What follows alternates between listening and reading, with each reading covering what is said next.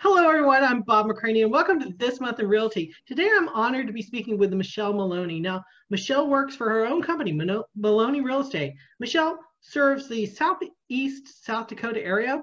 So, Michelle, tell us a little bit about the market in Vermillion and Southeast South Dakota.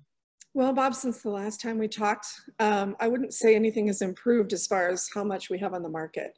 Uh, I would say that it's contracting even more. It's, um, I think, uh, in just the city of Vermillion, I think we had like 13 listings that were active. Mm. Yeah, really, really small. Normally at this time of year, we'd have between 40 and 50.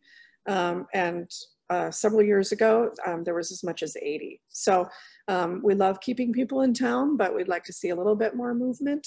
Um, so yeah, we're, we're just trying to um, make do with what we've got right now. I think there's still a lot of people who are um, you know, more unsure about the economy. And so they're just trying to decide uh, what they want to do. And they're kind of waiting to see what the government's going to do in the next couple months. And that will probably open up the market or shut it down. We don't know. Okay. And, and you're also a college town there. So that leads yes. me to my ne next question. What's it like to live in Vermillion? Tell me what it's, it's like mm -hmm. to be in a college town like this in South Dakota.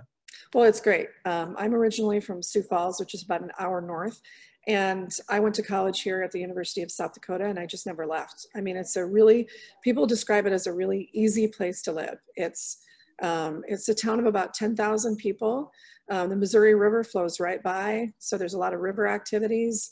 Um, because of the college here, there's a lot of really good restaurants and really good bars and a lot of fun activity things to do that have nothing to do with the university. But on the other hand, um, there's some amazing sports and theater and arts opportunities. For a town of 10,000, you know, we're pretty lucky. You usually have to live in a much bigger community, but then we have the safety of a small town. So interesting. the best okay. of both worlds. Well, and it sounds it sounds a little bit like heaven. So tell me, what are the market opportunities for a seller and a buyer right now? Well, uh, you know, for a, for a buyer, you certainly have the lowest interest rates in a very, very long time. Um, I did a loan last week. Well, I didn't do a loan, but we closed on a house and it was 2.75 for 30 years. Wow. That's free money. That's free money, basically. Um, and then for, uh, for sellers, um, you know, there's not a lot on the market. So um, if you wanted to test the waters and see if you could try for a little higher price or um, just to see how quickly your house would sell. I think based on the fact that there's not a lot on the market, it's going to go quickly. Okay, great. So thank you for being here, Michelle. How would somebody yeah. reach you? Well, you can call me on my cell phone, which is 605 677 9006. Um, I, didn't hear you. Say that again. 605 677 9006. Uh, and also you can go to uh, our website, which is www realestatemaloney.com.